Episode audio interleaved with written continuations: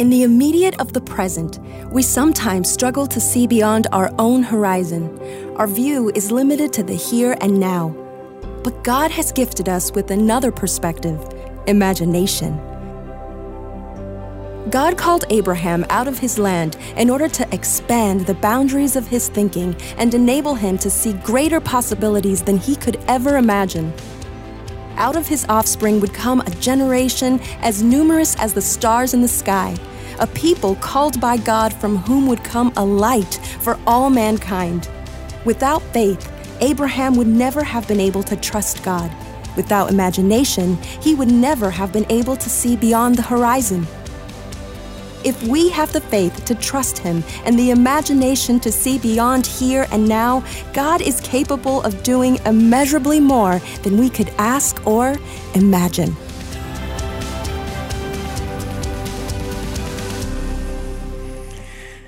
Hey, you want to hear something crazy? Uh, that film was created in house by our artist here at 360. Isn't that beautiful? uh, filmmakers and narrators, and our, our uh, artist, painter, Jacob Nagel. Thank you, Jacob. It was beautiful, uh, unbelievable painting. I look at that painting, I hear this, uh, hear this, uh, th- these guys pour out their hearts about breakthrough. And I tell you, I am, I re-engage in the possibilities of the mind that God has given to us. You know, when we, we think about the brain, we all know that we're only using a fraction of it. Some of us more than others are using a lesser part of it than, than many. But we all know that the brain has an amazing capacity and layers of capacity, layers of operational functions to be able to memorize, to be able to analyze, to be able to compare, to be able to send signals to our body of pain or our pleasure, to, to remember long distance things, to envision, and, and all these things that God has given to us. And I'm reminded that Jesus said, Love the Lord your God with all your mind. He also asks us, of course, to love with all our heart, our soul, our strength. But I want to focus on our mind in this, this conversation because the mind is a terrible thing to waste, is it not? But it's also a terrible thing to waste for the kingdom because I believe that in all those things, the capacity is of our mind that God has truly created us to have. That the, the dangerous thing is that the mind can be used, as we all know, for good and for bad. Those things that that, that God has created and designed the mind to do can be used for the purposes of God or against the purposes of God, against the design of God. One of those capacities of the brain is not only memorizing and analyzing and all the things I mentioned, but imagination is a gift from God. And like the other capacities of the brain, we also can use that for good or for bad, for evil especially imagination, because imagination is so private, is it not? And the Bible warns at, at, times against the, the wrong use of imagination and letting our minds travel to places that, that it should not travel, that we are to bring captured, captive those thoughts, those imaginative thoughts that are not in alignment with God. But imagination is not a, a not a bad word. Unfortunately, in the church, there, there's too much of don't do this and don't do that. But the capacities that God gives to us, if we were to only use them for His glory, there truly is no end to what God can do. And for that reason, we're going to have a series of conversations about using the imagination and imagining more than we can ever hope for for the glory of God, for the purposes of God, to accomplish kingdom things and allow us to love the Lord our God, not with just some of our mind, but with all of our mind. So I thought it would be appropriate for us to begin with a definition of imagination to kind of set the framework. Here's, a, here's the Webster's definition of imagination it is the faculty or action of forming new ideas or images or concepts of external objects not present to the senses. Okay, you almost have to read that like four or five times to engage your mind in order to understand it. But what is being said is, in a nutshell, is that there are things beyond the, the senses of what we can actually see with our physical eye and hear with our ears and, and touch and feel and all those things and go beyond that.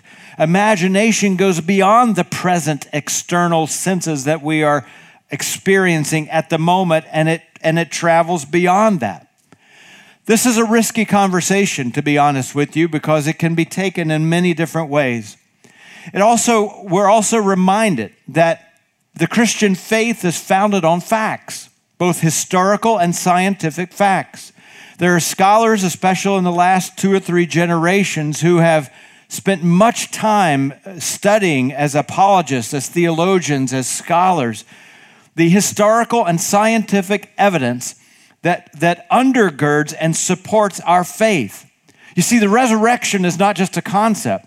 The, the, the, resurrection, if you read the letters of Paul, which were publicly displayed in his lifetime, when he said that Christ appeared to more than 500 men at the same time, many of whom Paul wrote, many of whom were still alive, what Paul is saying is that there is evidence and historical uh, founding for the resurrection of Jesus Christ.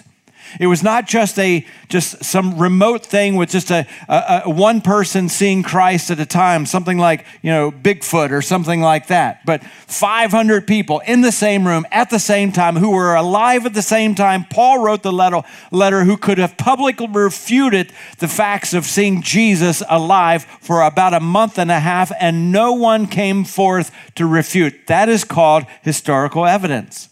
There's plenty of, uh, of evidence that, that supports uh, who we are as Christians and what we believe. However, our relationship with God and our spiritual life is not just founded on facts, it is also a faith based relationship. What I mean by that is God calls us to believe and to see things that cannot be proven through science or history because we are dealing with a supernatural world and not just a provable natural world. And so when we look at the, the scriptures, we see then that we're called to use our minds in this way. Second Corinthians chapter 4, verse 18. 2 Corinthians 4, 18. So we fix our eyes not on what is seen, but what is unseen. Well, for what is, what is seen is temporary, but what is unseen is eternal. In other words, God's saying, hey, don't stick yourself in a box and believe that our spiritual life is only of those things that you can see with your physical eyes. Let me give you some examples. God evokes our imagination in things that are past things that are present, things that are future. Let me give you an idea. We all know that God created the, the, the, heavens and the earth in six days. Some people believe that, some others don't. I personally believe that in a literal six day creation, uh, th- that was a reality. But even though I believe that story, I'm evoked, my imagination is evoked of how that actually happened when, you, when God said, Let there be light, if we could take a screenshot of every person's mind when I say those words, Let there be light, and you think of, man, what did that look like? I bet you our screenshots would look different from one another because each of us perhaps are picturing that differently internally. In other words, even though that was a historical reality, it still evokes our imagination.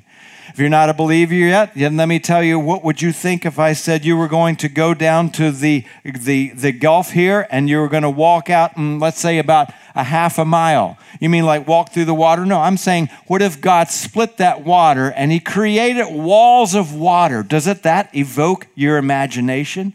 This is exactly what happened at the Red Sea. And yet, when we look in the past and we say, how did that happen? We have to engage our imaginations of what a wall of water would actually look like. This is no different than the Son of Man becoming a child inside the womb of a woman. It, it, it causes us, it requires us to use our mind in a picturing type way of seeing what is unseen, or a dead man coming back from the grave.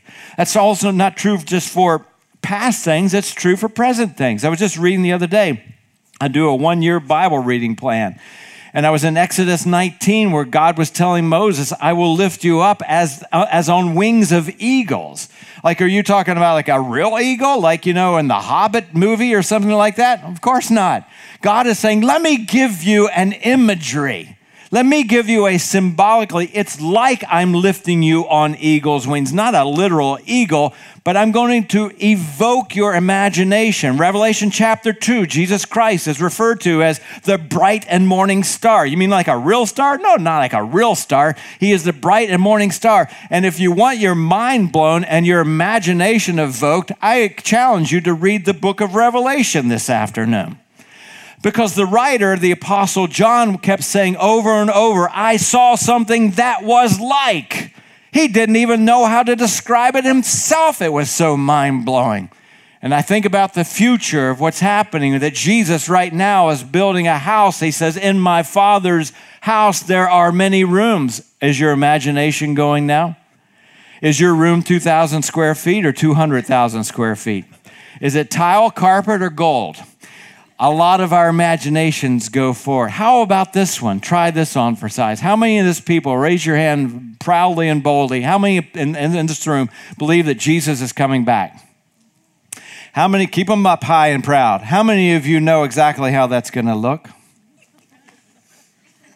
When Christ comes on the clouds, when the trumpets are blaring, when there's an army of angels and soldiers with Christ, and the whole earth will be shattering, and that people of God will be shouting.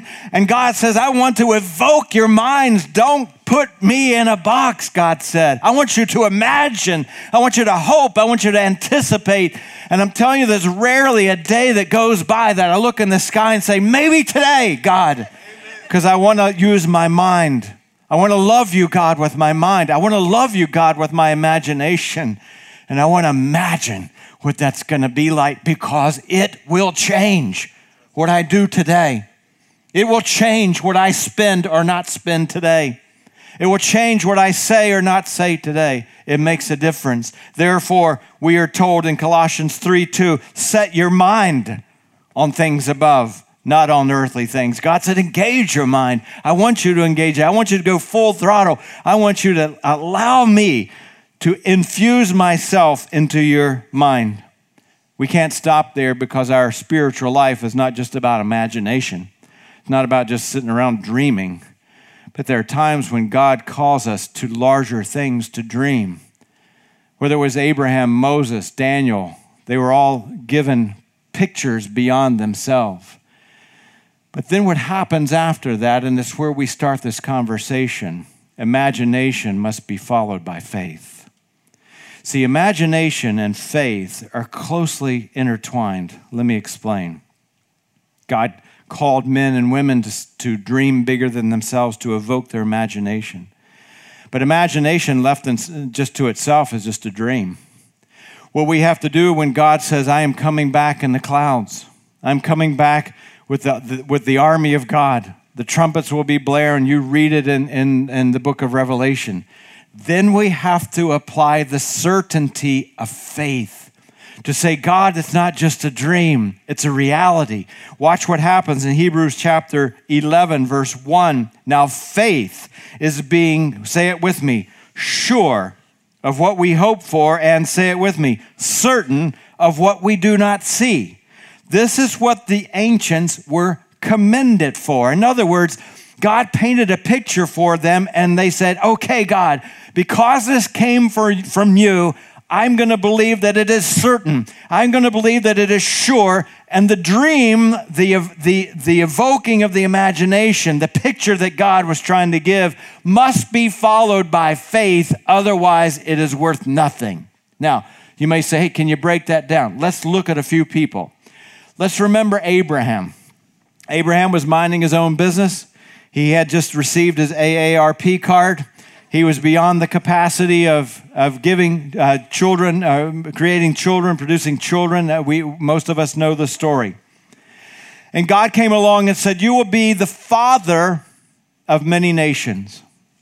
You might remember that Abraham said, Okay, then I'll, I'll pick someone else in the line. He, he, couldn't believe. He had locked himself in to a, a limit of what God could do. So God said, okay, I can see that I'm going to have to evoke uh, uh, Abraham's imagination. So in Genesis chapter 15, as it's recorded, God goes to Abraham's tent. He rings the doorbell. Don't even know if you know they had doorbells back then uh, on tents. He rings the tent uh, doorbells uh, on Abraham's tent and says, "Hey, boy, I need you to step outside for a second. I'm going to have to expand your thinking because you have limited yourself, but you've limited me." God would say. And watch what he does in chapter uh, 15, verse 5. God took Abraham outside and he said, Look up to the heavens and count the stars, indeed, if you can count them. God, kind of like tongue in cheek, God has a sense of humor. I'm super thankful of that, counting on it. And he, and he says, See if you can count them. He knew he couldn't count them. So, can you imagine this, this, this elderly man standing outside in the evening? And he's looking up and back then because you know there were no city lights man you could just see a gajillion stars. And god says i want you to expand your thinking that it's more i can do more than you can ever imagine. I can take a life that's 20 years walking away from god like jim this morning and say i am still god and no one is going to limit me. Look at the stars. I wonder how many of us god would say you're only looking at one star you're not even looking up. That God is so much bigger than you think He is. Look up. Abraham said, uh, God said to Abraham, Look up and count the stars. And he says, um, Then the Lord said, So shall your offspring be. And then, as we know the story, Abraham believed, and the, and the dream became a reality because he believed in the picture that God was painting. How about Moses? You know, Moses had shelved himself. He was, uh, you know, he was a murderer and a fugitive. Uh, led one exciting life. Uh, I think Harrison Ford didn't he do a movie about uh, that, the fugitive? That's the life that Moses was leading. Forty years as a fugitive. Forty years of looking down, not looking up. Forty years of limiting himself. Four decades of no dreaming, no imagination, no faith. And like Lorna and Jim said today, God always compassionately pursues. There's not a single person in this room right now that God has given up on. No one. I don't care what you've done, where you've been, what you're currently doing. God has not given up on you. You know how I know that? Because you're still breathing. The minute you die, that's it. But while you're still breathing, Christ is pursuing you. You say, Hey, I'm already a Christian. Christ is pursuing you. Christ is always saying, Let's go deeper, let's go wider. Why? For you? No, for kingdom purposes, to expand God's work on earth. So Moses is minding his own business. He's out on the back 40 doing his thing, doing, you know, uh, herding and shepherding and all that. And then God shows up in Genesis chapter, or Exodus chapter 3. The Lord said to Moses, I have indeed seen the misery of my people in, in Egypt. They were enslaved in Egypt. I've heard them crying out because of their slave drivers, and I'm concerned about their suffering. Now, watch how God evokes Moses' imagination. So I've come down to rescue them from the hands of the Egyptians and to bring them up out of that land into a good and spacious land, a land flowing with milk and honey. Now, here's Moses. He probably smells bad, quite frankly. He probably, you know, they didn't take showers every day out there and, you know, in the back 40 in the desert. Probably hadn't had a bath uh, and, and maybe a month. He's walking around with, with sheep and cattle. And I'm not, I won't go any further, but you know, you know, just use your imagination there on that one. He's probably dusty, he's probably dirty. And here comes God and says, Hey, how about a land that's flowing with milk and honey? I mean, just think what would, wouldn't you love a screenshot of, of Moses' mind, his imagination? I mean, you know, in my mind, you know what I'm thinking? Uh, but, you know, I'm, I'm not completely all together. But, uh, you know, my screenshot, Willy Wonka's Chocolate Factory. You know what I'm talking about? and some of you thought, gosh, I thought he was profound. But no, I no longer think that at all such a shallow man. No, I, I mean, when, he, when he's talking about a land flowing with milk and honey. Like, what do you got? Like rivers of milk coming down and honey? Like, you know, I, all I can see is a Ferris wheel with honey flipping out of it or something. I don't know. What, what did Moses think? But God was saying, I know where you live. I know where you've been. I know how you feel. I know how you've given up on yourself. And I know these people, they've been in slavery and they see themselves as slaves. I see them as the children of God. And he says, I'm going to bring you to a spacious land, a land flowing with milk and honey. And then God says, Now, before you get carried away with all the positive, this land, by the way, is filled with a bunch of ites Canaanites, Hittites, Amorites, Perizzites. That's too close to parasites. Hivites, Jebusites. Now take a screenshot of Moses' imagination. Ah! That's kind of probably what it looked like. So it went from like mountaintop to valley. So now go, Moses. I'm sending you to Pharaoh. Now, what do you think his imagination is doing? To bring my people, the Israelites, out of Egypt. I've got one more picture for you because I want to establish a ground, a solid ground to show you that God calls us to imagine greater than ourselves. Let's think about the disciples post resurrection. You remember they were freaked out, they were afraid, they were thinking small. God said, Hey, go into the world. You know where they went into? They didn't go into the world, they went into the closet. They locked themselves in a door. They locked themselves behind closed doors. Do you think God was looking down them like, hey, way to go? That's awesome. We're really reaching the world now, you chickens. That's, that's perfect. And then Jesus comes right before he ascends into heaven. And he says these words, words. Just think about what they were imagining. Acts chapter 1 8, but you will receive power when the Holy Spirit comes on you. He's talking to that. Just think about, like, what?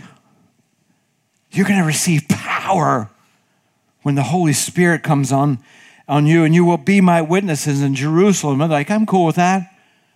I grew up in this area. I know Jerusalem and Judea. Really? We're going to go that wide? Okay, well, n- not a stretch.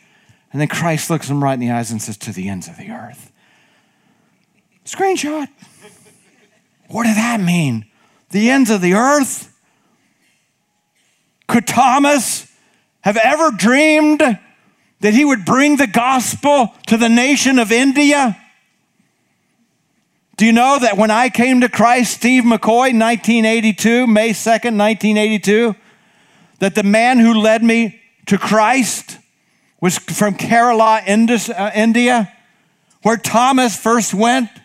Do you think Thomas could see that Steve McCoy would come to Christ because someone in India whose grandfather, great grandfather, great great grandfather came to Christ because he shared the gospel, and I'm here in Sarasota, Florida. God has a really big imagination. Adoniram Judson went to Burma when, when one of the greatest missionaries in the world said, Don't go. They'll kill you, they'll imprison you. But he went anyway and he shared the gospel. Do you know, sitting in this room, I'm not dramatic, dramatizing this, this is reality. Sitting in this room, there is a fifth generation convert from Adoniram Judson sitting right in this room today. Do you think he had any idea that there would be someone sitting here in, in Sarasota, Florida, that would come to Christ who will come to Christ if Christ tarries? Who will come to Christ in the year 2387 because of your life? God said, Come out of your tent. Imagine, imagine what I can do through your life. Imagine what can happen with this breakthrough team that goes to Pennsylvania that talks to one church. We were at Exponential just two weeks ago. There was a man who's worked with 500 churches in Texas. And he came up to us and said, uh, I, I, was sitting in the back for the last, uh, up in the auditorium. Auditorium holds 5,000 people. He said, I've been sitting in the back, up, up on the top of the balcony. Seasoned man. He looked about like 70 years old. See, you could tell he was a seasoned warrior for Christ. He said, I've been weeping for two days. God's changing my picture. Tuesday night, he says, I quit my job. He said, uh, God, I, I'm asking you why you've put me here. He said, I heard what you guys were saying about one to one. And he said, I got my answer. I'm taking it back. You're thinking, us? No, it's not us. It's God through us. It's God taking something that is, seems so small to us and using it over and over and over. Listen, God doesn't look at you just like a human being. God looks at you as a child of God who's calling you out of a tent to say, Imagine, imagine what I could do. Imagine what I could do through you. Not maybe even in this generation and generations to come. And we all think, well, that was Abraham and Moses. No, it's not. Don't slight God in you. So I have to add to this message, which is a very risky message, by the way. Someone told me after the first service, whew, man, this, you're going out in, uh, in some shaky territory. And I'll tell you why. Let me tell you what I'm not talking about today. I want to make sure we understand that we're on solid ground. Here's what I'm not talking about today. You dream up anything in your mind you want to, and God will do it for you. AKA, name it, claim it. I'm not talking about that. I'm not talking about that you can dream up anything that you want. And because you dream it up and because you think it and then you say, I believe it, then God has to do that. So I think it's, it behooves us to say, let's, let's do a litmus test on the, on the painting of, of God, the, the evoking of our, our vision and imagination of God. Because I think when you look at any story, this is, this is the, the power of the Word of God. There's such consistency. This is why the Word of God is our anchor. So when you look at the pattern of how God called Abraham and how God called Daniel and how God called David and how God called Moses and how God called Peter, and you look and you see the same pattern in each of those, even though they've spanned over thousands of years, you can glean from that pattern, learn from that pattern, and hold on to that pattern. And that's valuable, or otherwise, as the Bible says, we will be tossed to and fro with every wind of doctrine and craziness, to be honest with you. So here's a litmus test. Uh, here a few things that we'll keep in mind as we go forward. When God calls, if it is truly a God vision, there are certain things that I find that take place in every single instance of God calling. When God called Abraham out of the tent, when God called Moses out of the back 40, when God called Daniel to, to speak to the Babylonians, when God called Peter and said, You'll be fishers of men. And in every single case, here's what I see. Number one, it's unexpected. It's unexpected. That means they didn't see it coming. Gideon, mighty warrior. What? Had no idea.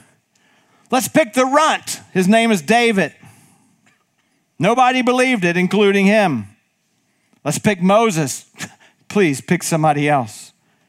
You don't see too many people in the scripture say, Pick me, I will go. It's God saying, I'm going to show up unexpectedly. Why do I say that? Because of this. When we sit around and say, Hey, I'm going to dream about what I want, then it becomes dangerous you see, I believe fully in the movement and the gifts and the power of the Holy Spirit. I think that the Holy Spirit is just as alive today as he was 2,000 years ago. There are some people that believe that the Spirit of God stopped moving at the end of the books of Acts. What I would have to say to that is, thank God you're wrong. Uh, that's pretty blunt. Thank God that, the, that people still get healed. Thank God that lives still get transformed. Thank God that He still moves through us in supernatural ways. That the God that was a God 2,000 years ago and 4,000 years ago is still the God of 2017. Having said that, here's what I would like to underscore the movement of God cannot be manufactured. We've had people that have been physically healed. But what what begins to get under my skin is let then let's have an every Tuesday night at seven o'clock healing service as if we're going to say, God, here's when you're going to start healing. Rather than, God, we are going to gather and put our hearts toward your heart and wait for your unexpected power to flow.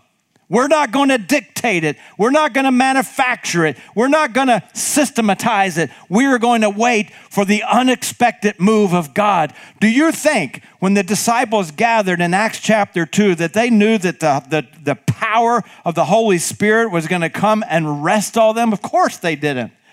No one was hovering over the other person saying, hey, here's how you do it. Here's how you get it going the Spirit of God came in, like, wow. And like, wow. Didn't see where that was going. Didn't see that coming. That is the unexpected movement of God. God has put something on my heart. I'm not going to share it yet because I like to confirm it. But when God puts something on my heart, and yours too, I'm no special than you. I don't have any, you know, uh, any special powers as pastors. But when God lays something on my heart, I'm like, wow, I didn't see that coming. I didn't see it coming. It's how often you know that it wasn't your design, it was God's. Here's the second thing when God moves, it's not only unexpected, but here's the deal. In every single case, when you look at Moses and you look at Abraham, you look at all these guys, someone else benefits, not just you and sometimes not even you. Somebody else benefits from the picture that God has given to you. In Acts chapter 26, we kind of see a post game on Paul's life. You remember Paul? Paul, at the early part of his life, many of you know the story. Paul is one of the main writers of the New Testament, but Paul's conversion experience was really spectacular. He was a murderer. He, was, he would have been convicted of capital murder. He, was, he played right into it. And so uh, in, in the, the story, you know, Paul's walking down the road, and all of a sudden, unexpectedly, God showed up, Christ showed up, a bright light in the whole nine yards, and, and he speaks to him and says, I'm going to change you. When that was in Acts chapter 9. In Acts chapter 26, Paul is retelling the story as he often did. And when he's retelling the story, watch what happens in Acts chapter 26, verse 17. He's quoting from Jesus, who was speaking to him in that conversion moment. And Jesus said to Paul, I have appeared to you to appoint you as a servant. You see, if it's our design, I don't know about you, but when I imagine things of my own design, somehow I'm the star of the show. On my own design, I usually don't envision, you know, small things, but great things for Steve. Not like, hey, you know what? I, you know what I'm envisioning right now? Me being more of a servant. That's how you know it's God. It's for somebody else. Jesus says to Paul, I appeared to you to appoint you as a servant and as a witness of what you have seen of me, and I will show you. I am sending you to the Gentiles, those people that have been marginalized, like Jim and Lorna spoke about to open their eyes, to turn them from darkness to light and from the power of Satan to God, so that they may receive the forgiveness of sin and a place among those who are sanctified by faith. You see, Paul, I'm calling you for other people. When God calls us, we, we're like, God, I'll do it. If it, uh, uh, because it's your picture for other people. Jim and I were talking. We're both introverts. And the idea, you know, Jim's going up here for two weeks. He's staying in someone else's house. You know what happens to an introvert when someone says, hey, why don't you come and stay with us? Here's what happens on the inside. Ah!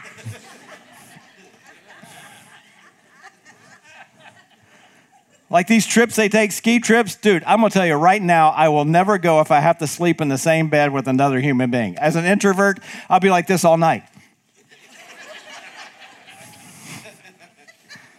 An introvert will ask, Where am I sleeping? Where's the restroom? How much privacy do I have? That's just part of our makeup. Sorry, that's just, you know, that's just the way it rolls out. So when it comes to traveling, I'm never like, Yippee! Last time we went to Cuba, it's like, hey, you're going to be sleeping outside and you better get a, a mosquito net. I am so looking forward to that. I'm such a camper.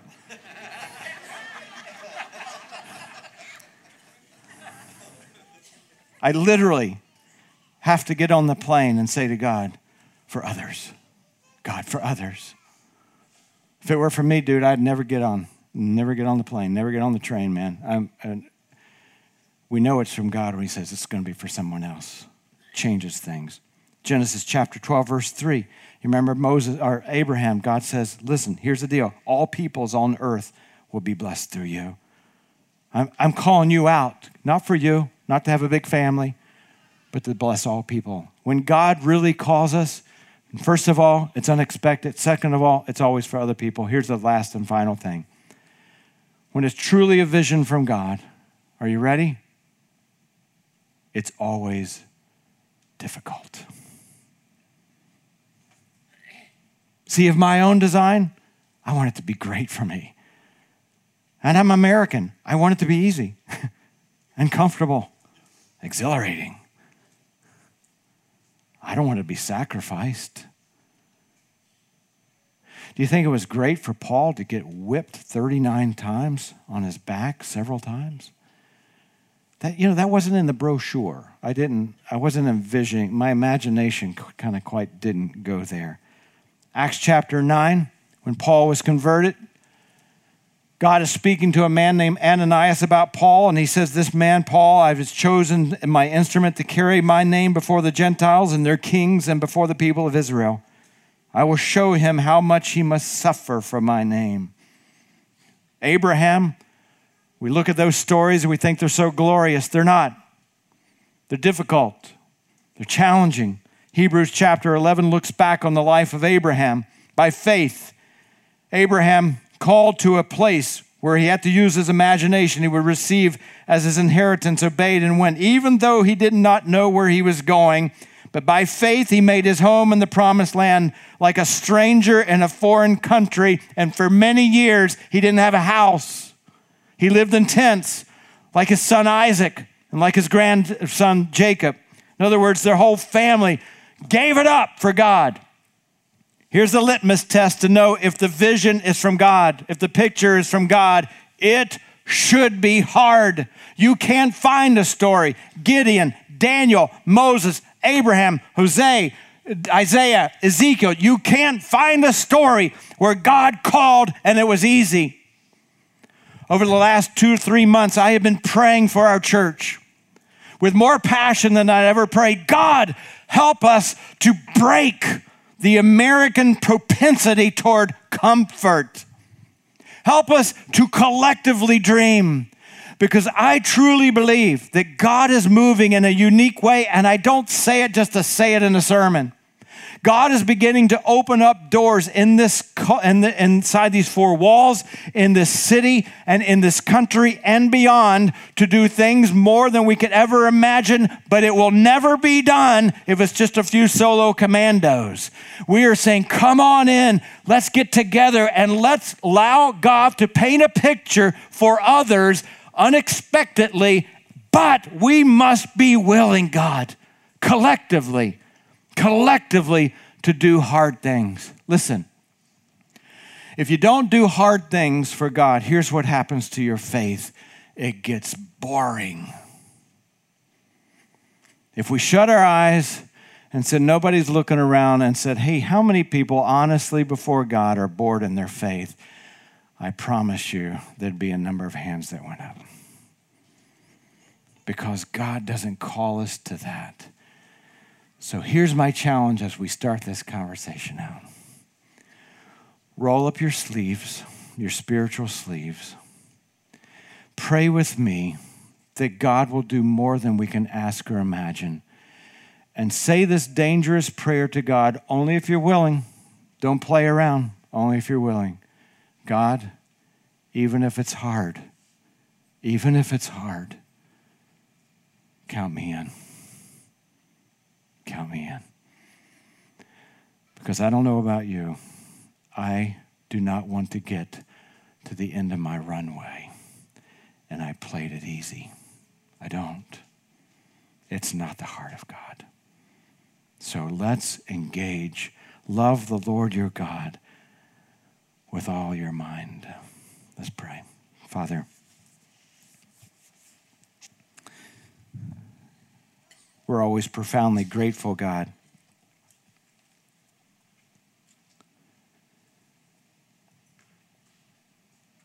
For allowing us to even participate in kingdom purposes. We understand, God, we use a fraction of our brain. But when it comes to a spiritual context, I'm sure, God, I'm sure of it, that most, if not all of us, think too small about what you could do through us. We have a million reasons why that is, God, but I think it's a reality for most, if not all of us. So to, today, we begin this journey together.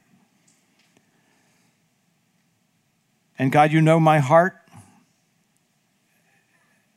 for this church and so many in this church, God, to take the next step, ever how big or small that would be, towards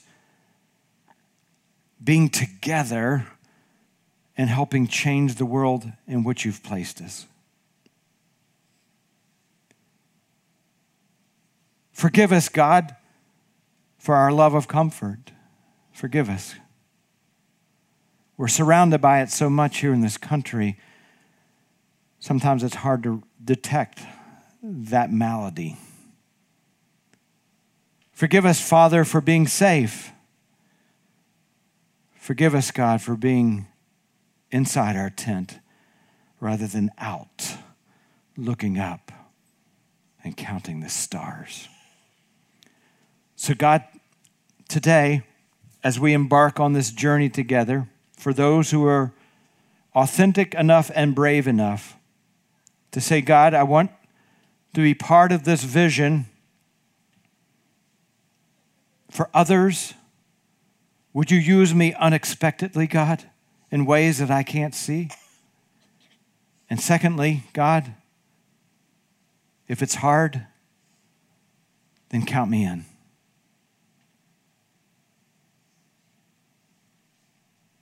Perhaps of those that, that, like me, God would pray, I don't want to run the rest of my race here easy. And so, Father, in this moment, it's kind of a sacred moment before you, God. We say, Here I am, like so many have done through history. Here I am. Maybe that's a renewal time. Maybe it's a first time but God, here I am. And Father, as the pastor of this church, I'm going to pray that we participate together. This God, this thing, God, I beg you, I beg of you. Because together, God, there is no doubt and no measure as to what you could do through us. Because you have promised to answer us immeasurably more than we can ask or imagine. And for this reason and for kingdom purposes, God, this is why we pray today. In the name of Jesus, amen.